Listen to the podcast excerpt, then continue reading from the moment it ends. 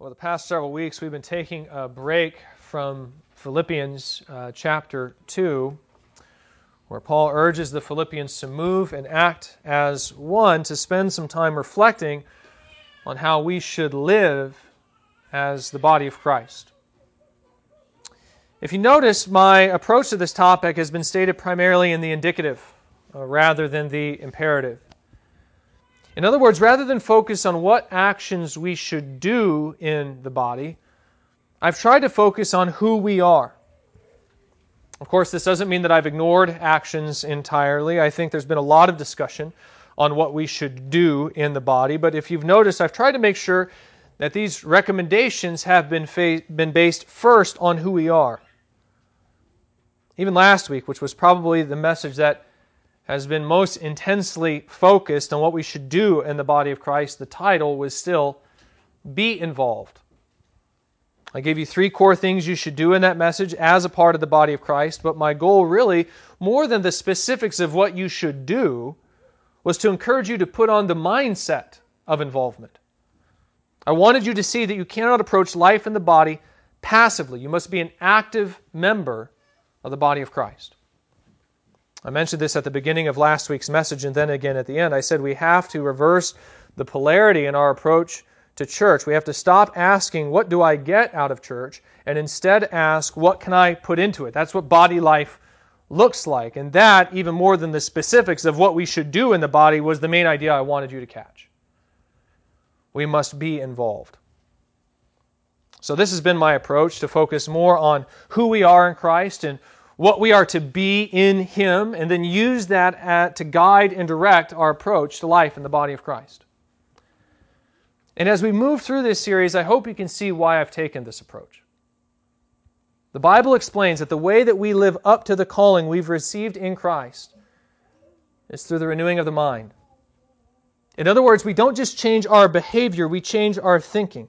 When you believed in Christ, the Spirit renewed your heart so that instead of rejecting God, you would love Him. He gave you that ability.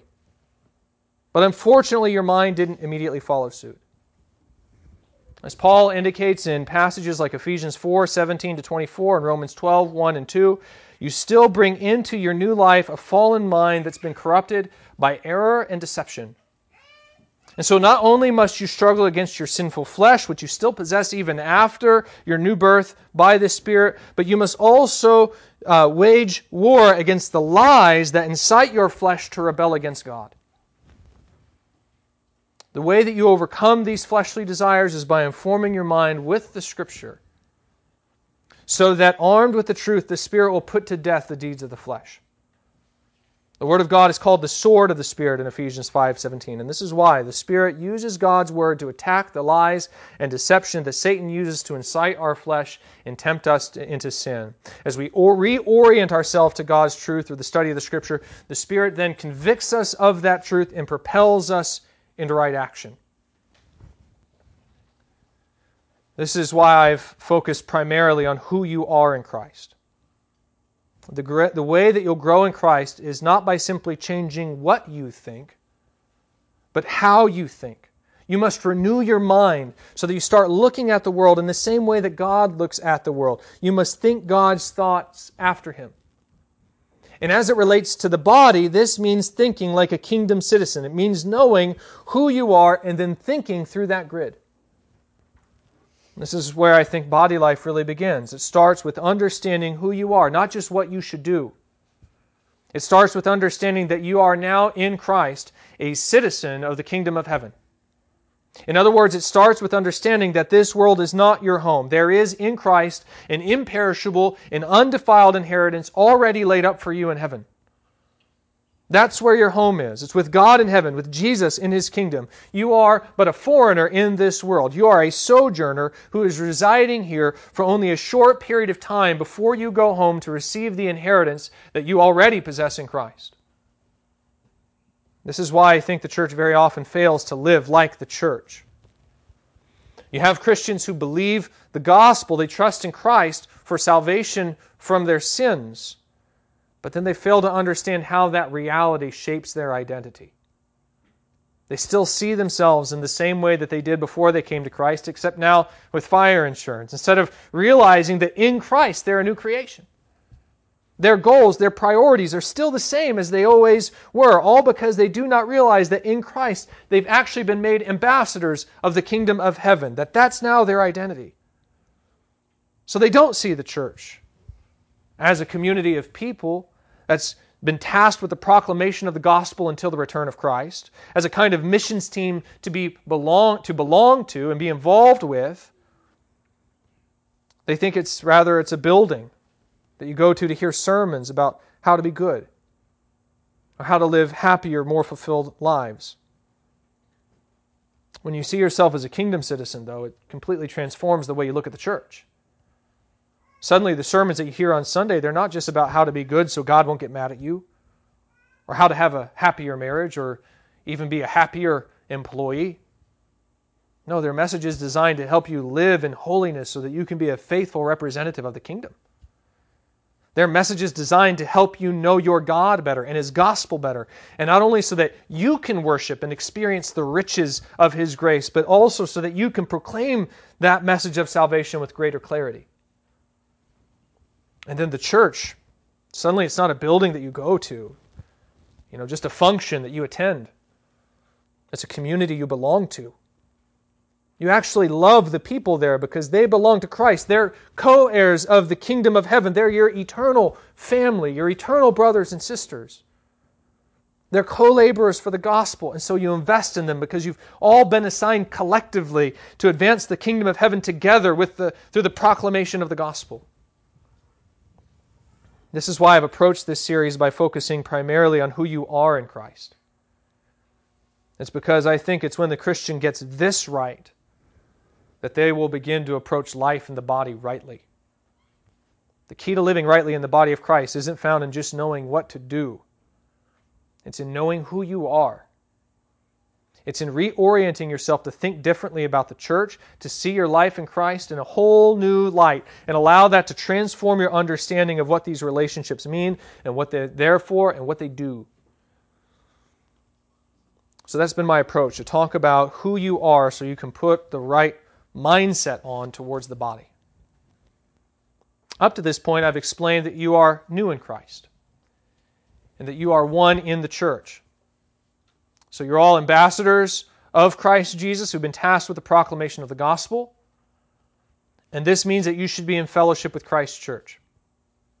And the reason for that is because as ambassadors, you've been called to represent Christ in holiness. And Christ's means of making you holy, according to the Scripture, in fact, his means of even advancing his kingdom, is through the church.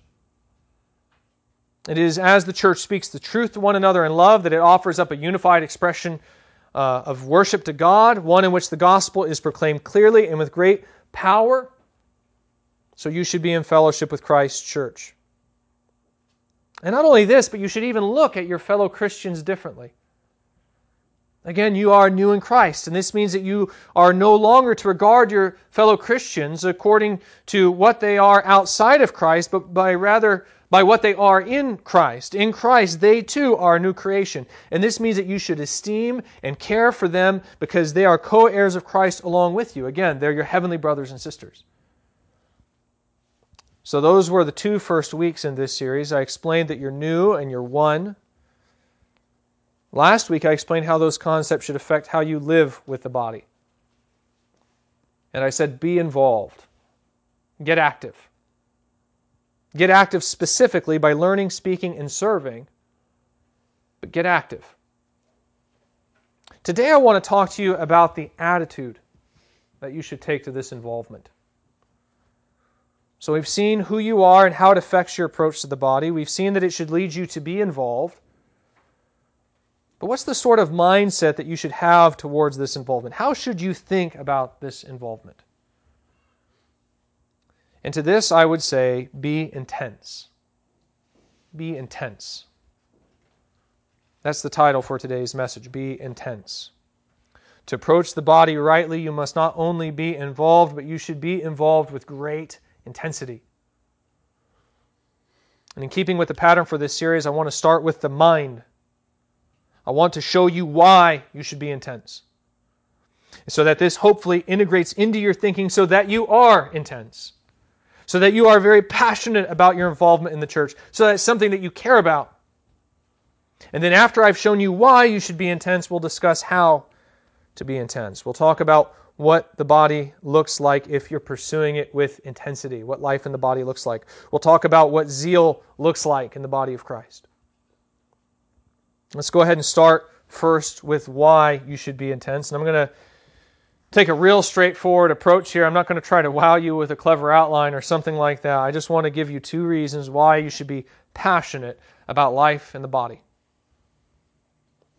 And just so you know up front, these are essentially summary points, meaning we've already laid the scriptural and theological foundation for these points over the past several messages. So I'm not going to be in the text this morning as much as I normally am. All I want to do today is connect the dots from our past three messages so you can see why you should be incredibly passionate about the growth of your brothers and sisters in Christ.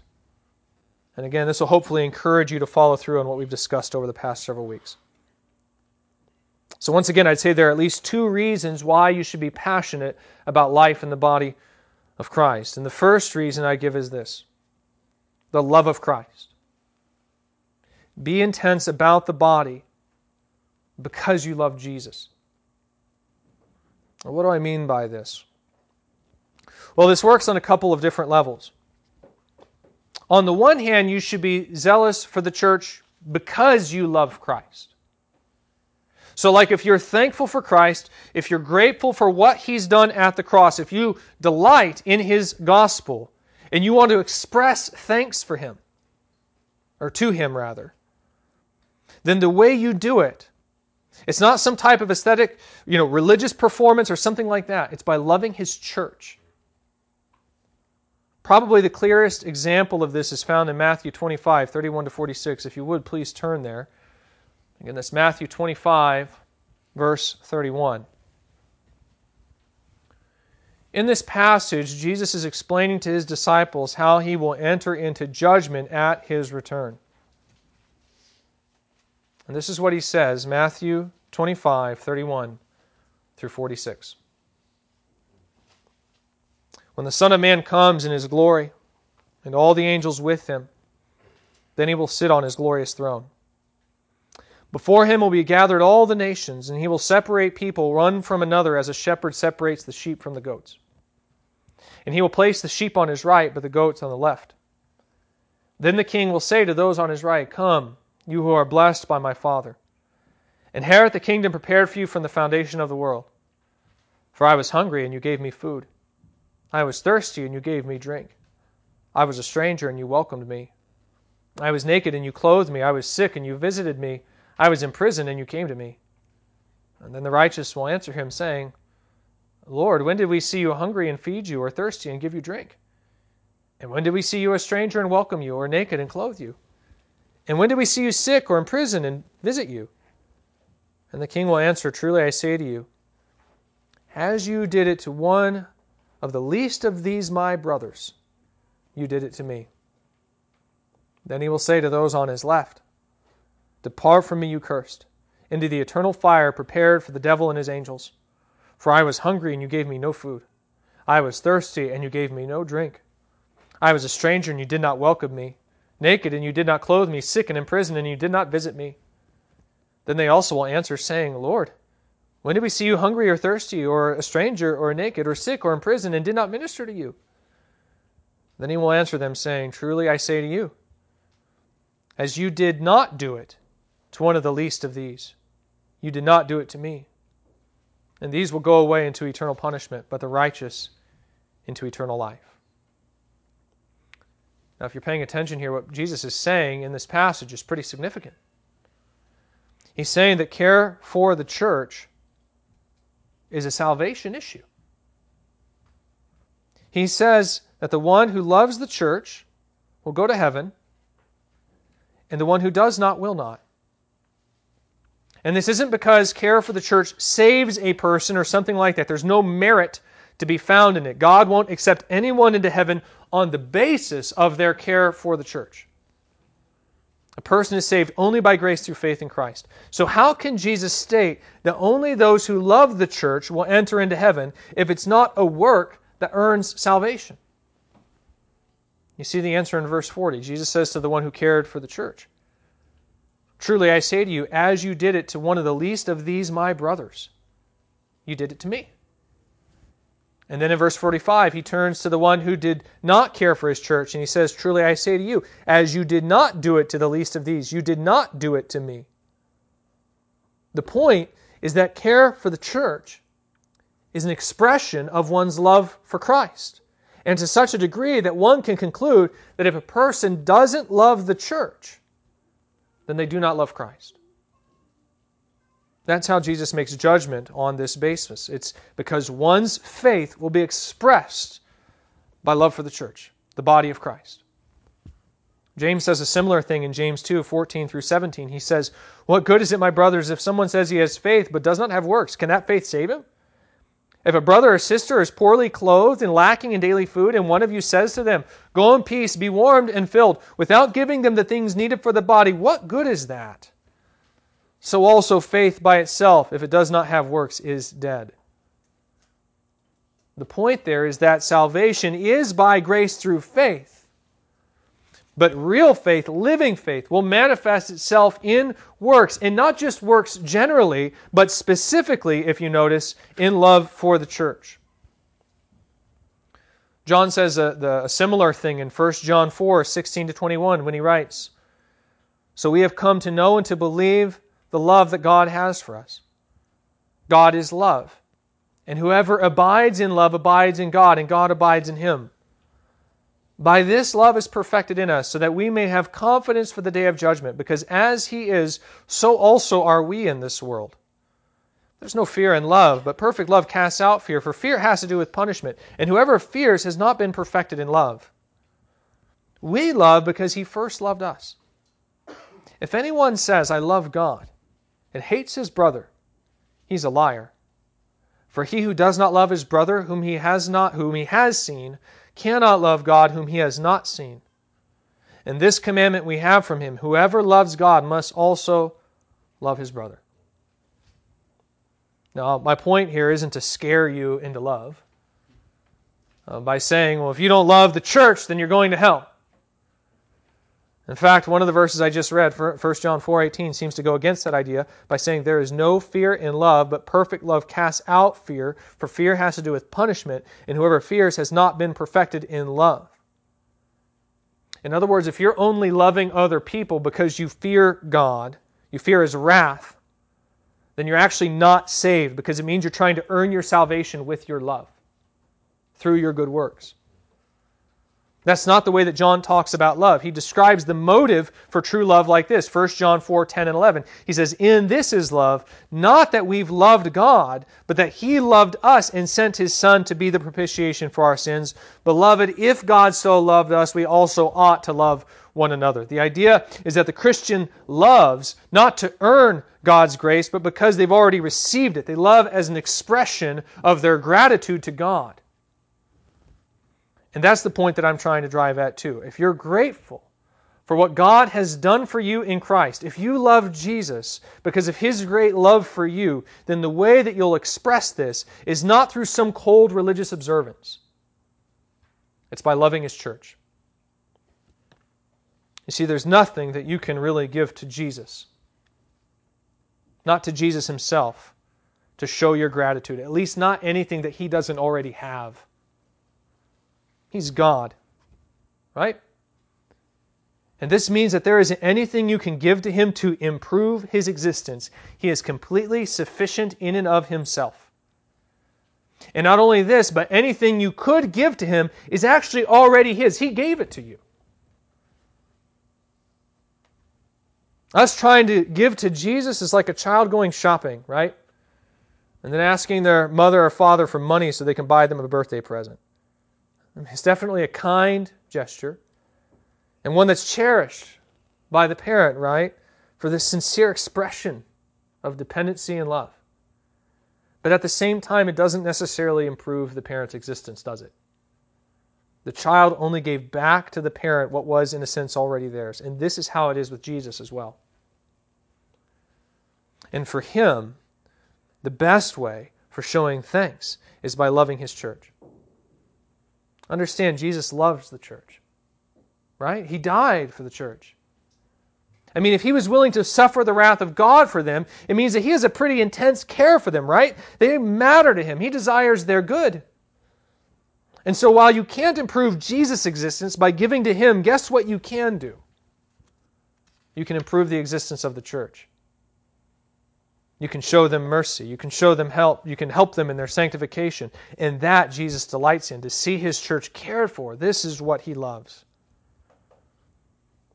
It's kind of like when a famous person passes away, sometimes they'll ask for a donation to charity, right? Instead of, instead of flowers, they'll say, Will you donate to charity instead? And why do they do that? It's because, you know, flowers are a kind gesture. But there's very little use in sending thousands upon thousands of flowers to a dead person. That's kind of how it is with Jesus. Now, Jesus isn't dead, he's very much alive. But you're not going to give him anything he doesn't already have. He appreciates your love. But he wants you to direct it on his people. That's the best way that you can serve him by serving his church. So, again, if you love Christ, if you rejoice in the salvation He purchased for you, if you delight in your new identity and wish to show thanks, then you should be zealous for the well being of His church. If you love Him intensely, and we should, right? He's, what he's done for us is amazing. Well, if that gets you excited, then this is how that excitement is best expressed by love for his church. That's one way that love for Christ motivates us to love the church. We love Christ intensely, and because we love him intensely, we have an intense love for his church. Now, in a sense, that's how it should happen, right? But that's not always how it does happen, does it? Like, I should love the church because I love Christ. And so, since my love for Christ should be intense, I should have an intense love for the church. That sounds nice, but that's not always how it works, does it? Sometimes I have this intense love for Christ. And it's good to know that this is how I can express that love when those moments come. But there are a lot of times when I don't love Christ. You've been there too, haven't you? There are a lot of times you don't love Jesus or it's a very cold, very weak sort of love. What do you do then? Once again, you love the church. So, on one hand, you love the church because you love Christ, but you also love the church when you want to love Christ. So, how do you, so, you know, so, say you want to grow in your love for Christ. That too is accomplished in part by loving His church. You love the church in order to grow in your love for Christ, in order to experience His love. How does that work? I'd say it works in a couple of ways. First, when you pour yourself out in service to Christ's church, you experience firsthand a small measure of the price that Jesus paid in His love for you. So, like as you try to live sacrificially, when you surrender your rights for your brothers and sisters, when you bear with them when they sin against you, when you give of your time and sweat for their well being, sometimes with little thanks in return, do you know what you're experiencing in that moment? You're experiencing just a small, just a tiny taste of what Jesus went through for you. Meaning that whenever you suffer loss for the sake of the church, you actually gain a deeper understanding of what Christ's love for you really means. And as you love in that way, as you follow in his footsteps and go, so this is what Jesus did for me? Do you know what's going to happen? You're going to grow in your love for Christ. You're going to go, wow, Jesus is amazing. You gain that as you suffer loss for his body. In fact, it's often as you pour yourself out and are spent for the sake of the church that you'll be even driven into a deeper relationship with Christ as you depend on him more and more for the strength to love those who quite often, honestly, right, are not lovable. Paul speaks to this effect in Philippians 3 when he talks about forsaking everything, not only to know the power of Christ's resurrection and attain the resurrection of the dead, but also to, quote, share his sufferings. That was a goal for Paul to, sh- to know Christ and the power of his res- resurrection and share in his sufferings. Paul knew there was blessing in the pain, and blessing to the degree that while sitting in prison in chapter 4, he could write, I know how to be brought low, and I know how to abound in any and every circumstance. I've learned the secret of facing plenty and hunger, abundance and need. I can do all things through him who strengthens me. So that's one way that service to the church grows our love for Christ. The other comes in Ephesians 3 and 4. If you recall, Paul says in Ephesians 3 that he prayed that the Ephesians might, quote, have strength to comprehend with all the saints what is the breadth and length and height and depth, and to know the love of Christ that surpasses knowledge. He's praying that they would grow in the love of Christ, that they would know his love. And then he continues in the beginning of chapter 4 by saying, I, therefore, a prisoner of the Lord, urge you to walk in a manner worthy of the calling to which you've been called, with all humility and gentleness, with patience, bearing with one another in love, eager to maintain the unity of the Spirit in the bond of peace. He pleads with them. He says, Be one. And as he expresses why they need to be one, he goes on to say that it's because the way that they'll grow into maturity is by their ability to speak the truth to one another in love. The body builds itself up in love. That's why Paul goes from saying, I want you to know the love of Christ, to saying, So be unified. The reason is because the church matures itself. Understanding the love of Christ comes as the body ministers to one another. And every part has a role, you'll recall. Every part needs the other to achieve this maturity. This has been one of the major themes of this series. Maturity happens in unity with the body of Christ. Worship happens when we're growing together with the body of Christ. So, like if you want to grow in the knowledge of Christ, then you'll invest in your brothers and sisters because their maturity feeds back around to you when they in turn build you up. So, the love of Christ, that's one reason why you should pursue life in the body of Christ and with great intensity. If you love Christ, then service to the body is the very best way to express it. But even if you don't, you should still be intense since your involvement in the body is how you'll grow in that love. You'll grow in your love for Christ as you get involved with the body. That should motivate you to pour yourself out in service to the body of Christ. That should lead you to pursue your brothers and sisters with great intensity. Again, that's one reason to be intense with respect to your involvement in the body, the love of Christ. What's the second reason? I'd say it's this eternity. You should be intense about life in the body because your life here on earth is short. And the investment that you make in the body will reap eternal consequences. We've already seen one aspect of this principle played out in Matthew 25, where Jesus metes out eternal judgment based on a person's relationship with the body. But there's another aspect of this principle that's important as well, which goes back to the new identity that we've received in Christ. Back at the very beginning of this series, I said that you're all ambassadors of Christ in the world. And I said that what this means is that you must all be holy. You are in Christ, and by virtue of that relationship, you are now sons and daughters of the kingdom of heaven. That, in and of itself, means you should be holy. And the order here is very important. You should not be holy so that you become a child of God. You are to be holy because you already are a child of God. In Christ, you become a citizen of the kingdom of heaven, and this by itself means that you should live according to the laws and customs of that kingdom. You should be holy. And this is most especially true given that you are not only citizens, but ambassadors. The church is not here on the earth simply to pass time until death. No, the church is here to bear witness to Christ. What this means is that you must be holy because as ambassadors, part of your job is to reflect the nature and character of your king. You must be sanctified while you proclaim Christ.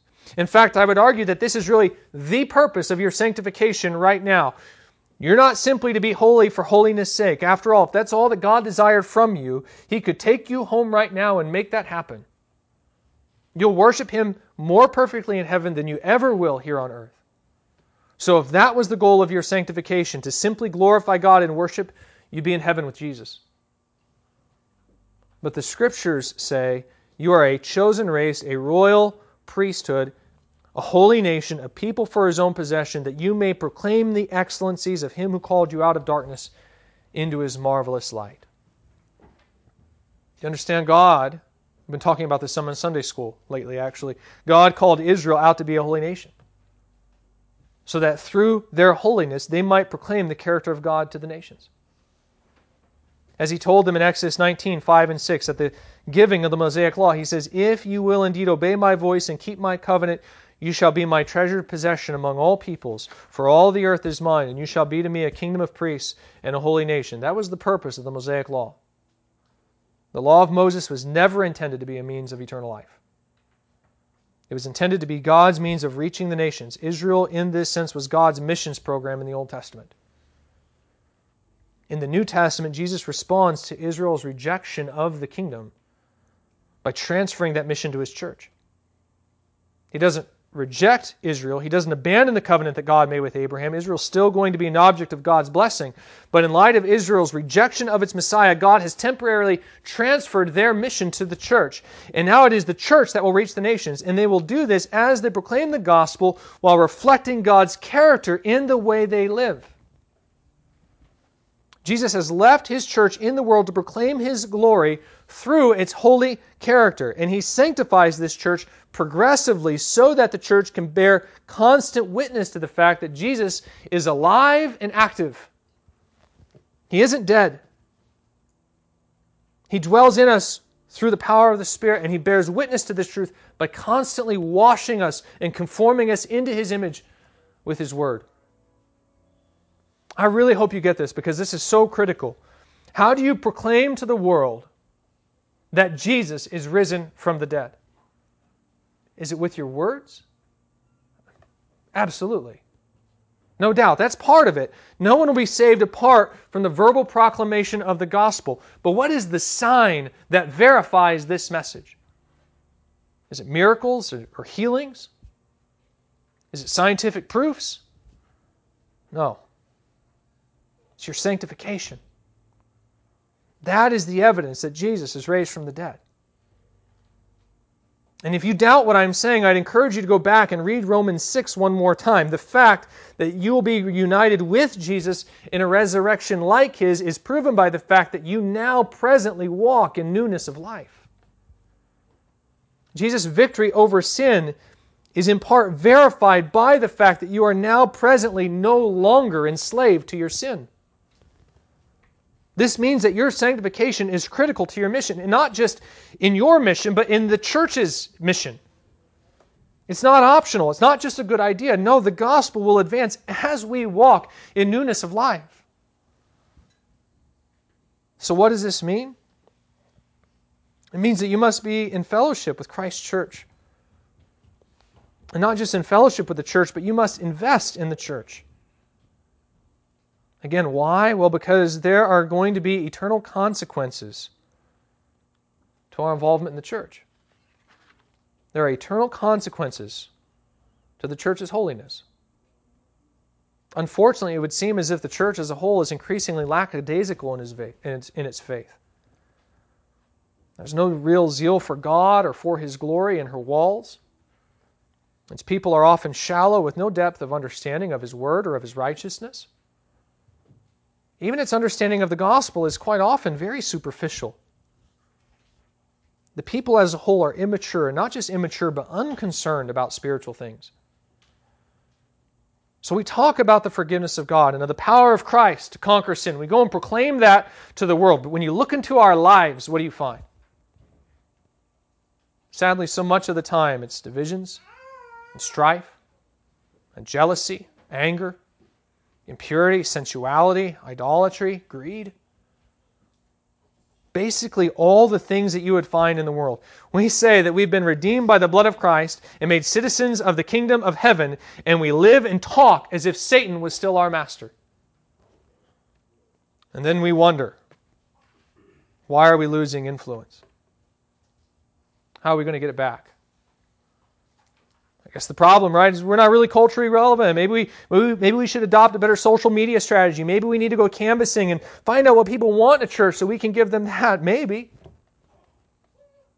Or maybe the problem is that we're not holy. Maybe the problem is that we go and proclaim an empty tomb, but the stench of death coming off of us is so strong that no one believes us. We completely eviscerate the heart of our message with the way we live. And yes, I understand that God is sovereign over salvation, and He can use broken vessels to accomplish His mission, right? Praise God for that. I'm not trying to take any of that away. All I'm saying is that if we're wondering why the world keeps spewing out the living water that we offer, maybe we should start by looking on the inside of the cup and not the outside. And that's like the exact opposite of what we see the church doing so much of the time. Let's face it, there's nothing innovative or exciting about be holy. This, this is standard basic stuff. It's not going to sell a lot of books. But isn't this really where the scripture says we should begin? So, my point is, you must be holy because there are eternal consequences to your holiness. The gospel will advance as we turn to God in humble submission and faith. And again, how will we do this? How will we grow in maturity? It's by being in fellowship with one another. It's by speaking the truth to one another in love. It's by serving one another and building one another up in love. Listen, it's by investing in one another.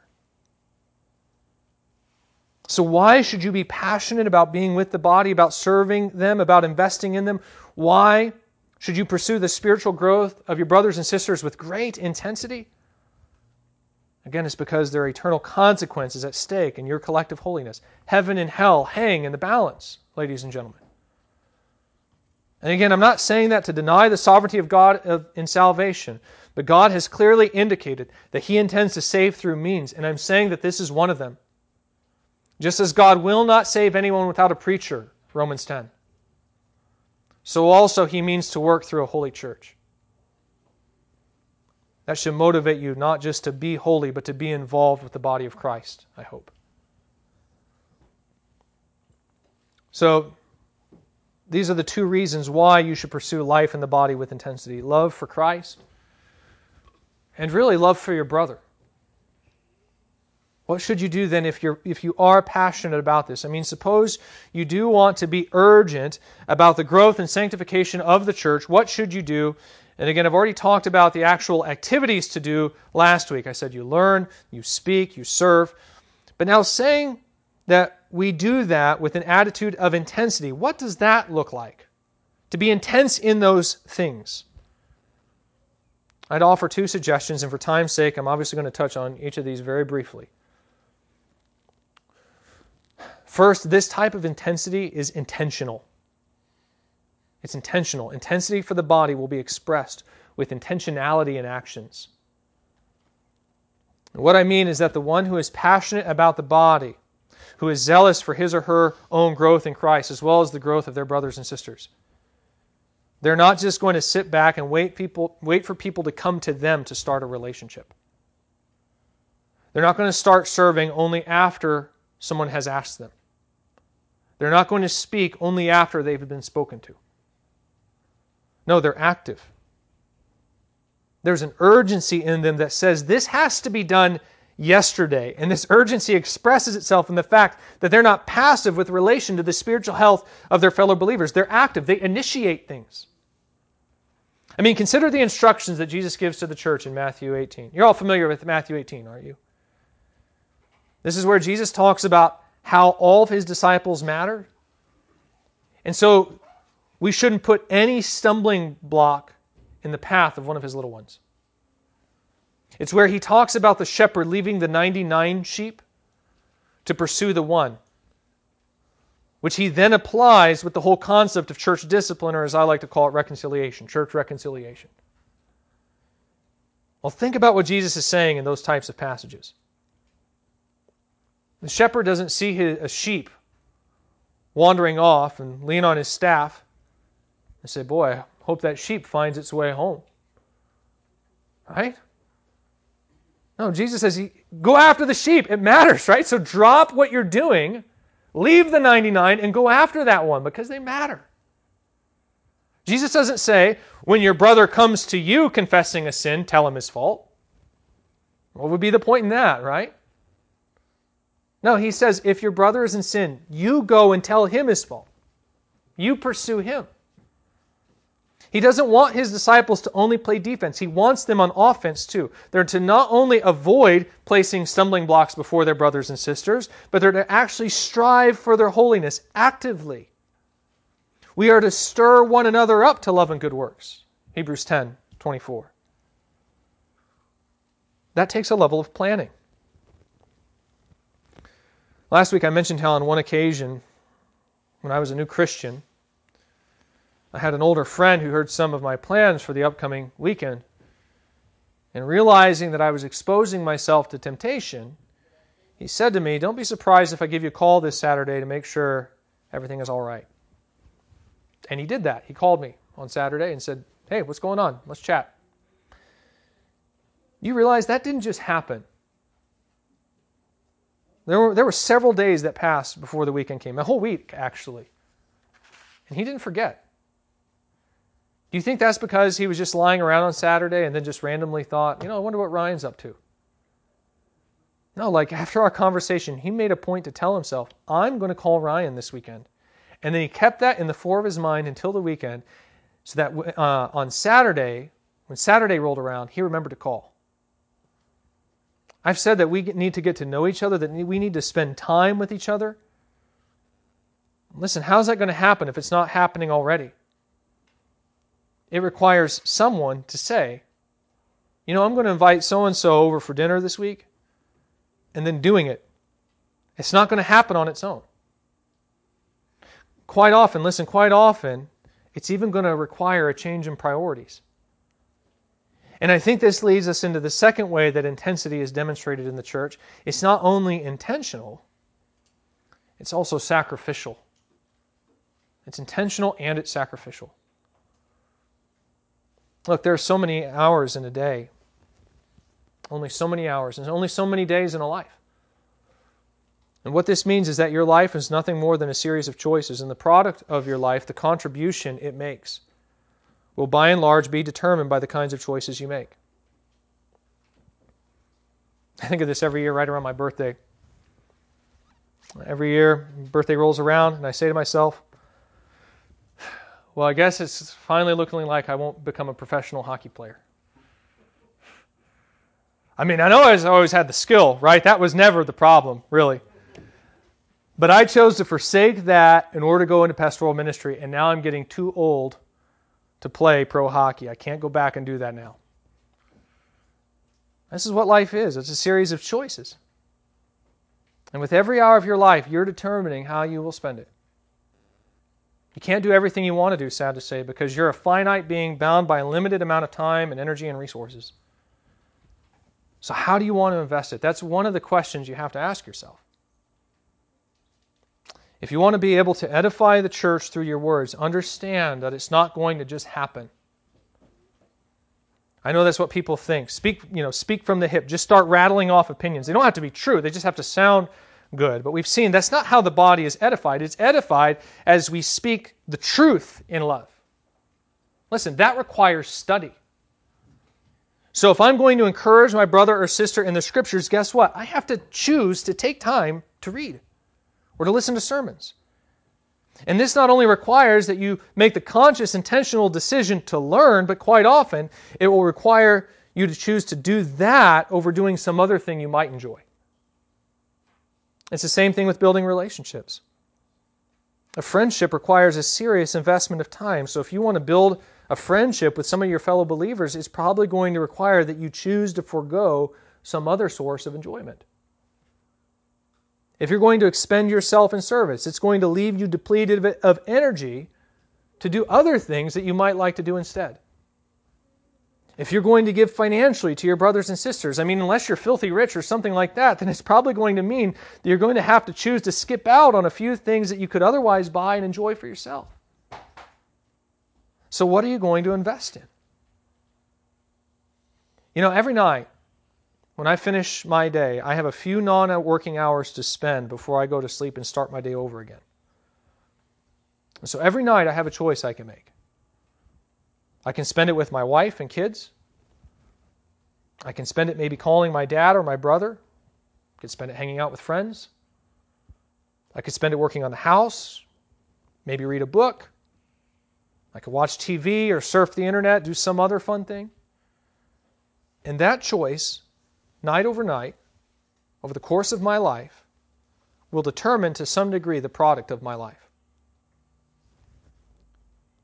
And it's the same way with virtually every decision I make. What I choose to do for a career, what I choose to learn, whether I choose to save or spend, and what I choose to buy when I do spend, the effect of those things is cumulative. Point being, you will one day reap what you sow. Personally, I like to watch TV. I think probably a lot of us like to watch TV. But I don't watch as much TV today as I did 10 years ago. And this is why. It's not because watching TV is bad or something like that. I still watch it some, I still enjoy it. I just don't watch it as much as I did before. And the reason is because I got tired of looking back on my life and going, what's happened with the past 10 years? Where did it go? What have I done with it? And then realizing, oh, right, I spent a lot of it watching TV. I'm not content with that. I look at my boys, my, my little girls, and I go and I go, what do I want 20 years from now? Do I want a bunch of memories of television shows I once watched? Most of which I, I actually probably have forgotten, right? Or do I want spiritually mature children? And do I want to have a relationship with them? And I say, well, I want that. And I realize that starts now. It doesn't just happen, it starts with the choices about how I spend my time now, what I do when I get home from work at the end of the day. It's the same way with you in the church. Do you want to have a strong relationship with Christ? Do you want to have deep, edifying relationships with your fellow brothers and sisters? Do you want to see the gospel advance and souls saved? It can happen. God has provided us with all the resources necessary for it to happen, but it's going to take time. And it's going to take energy. And it's going to take resources. It's going to require sacrifice. You just have to make the choice. You have to decide what you really want. You have to decide what you want to invest in. And as I say this, I hope you understand. I'm not trying to, to you know, warn you, you know, with a threat. I'm not trying to guilt trip you when I say this. This is meant as, as encouragement. Listen, you can have a deeper relationship with Christ. You can see people come to salvation. God has promised this in His Word, and His Word will not return void. You can take confidence in the fact that as you invest in spiritual things, you will reap a spiritual reward. So if this is what you want, you can have it. But it will require sacrifice. So, what do you want to invest in? And as you weigh that choice, I'd like to read you a passage from Matthew 19. It comes at the conclusion of Jesus' encounter with the rich young ruler. Jesus has just told the rich young ruler that he'll have to sell everything to follow him, and the rich young ruler goes away sad, quote, for he had great possessions. Shortly after that, Peter says to Jesus, See, we've left everything and followed you.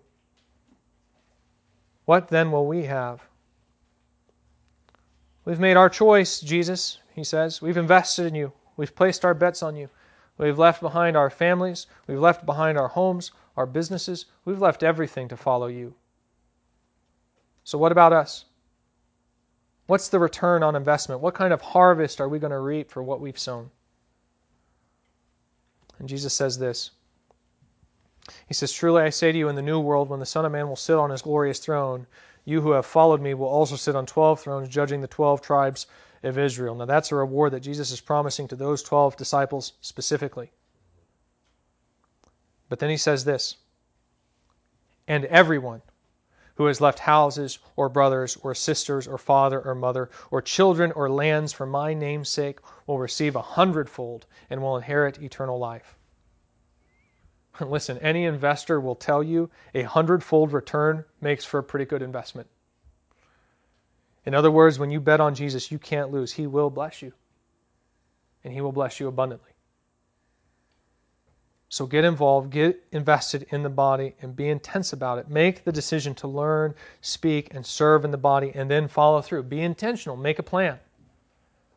And when choices have to be made, when priorities must be set, set the right ones. Yes, there is a cost that comes with pursuing life in the body, but it's far outstripped by the reward. So be intense and be blessed. Let's pray.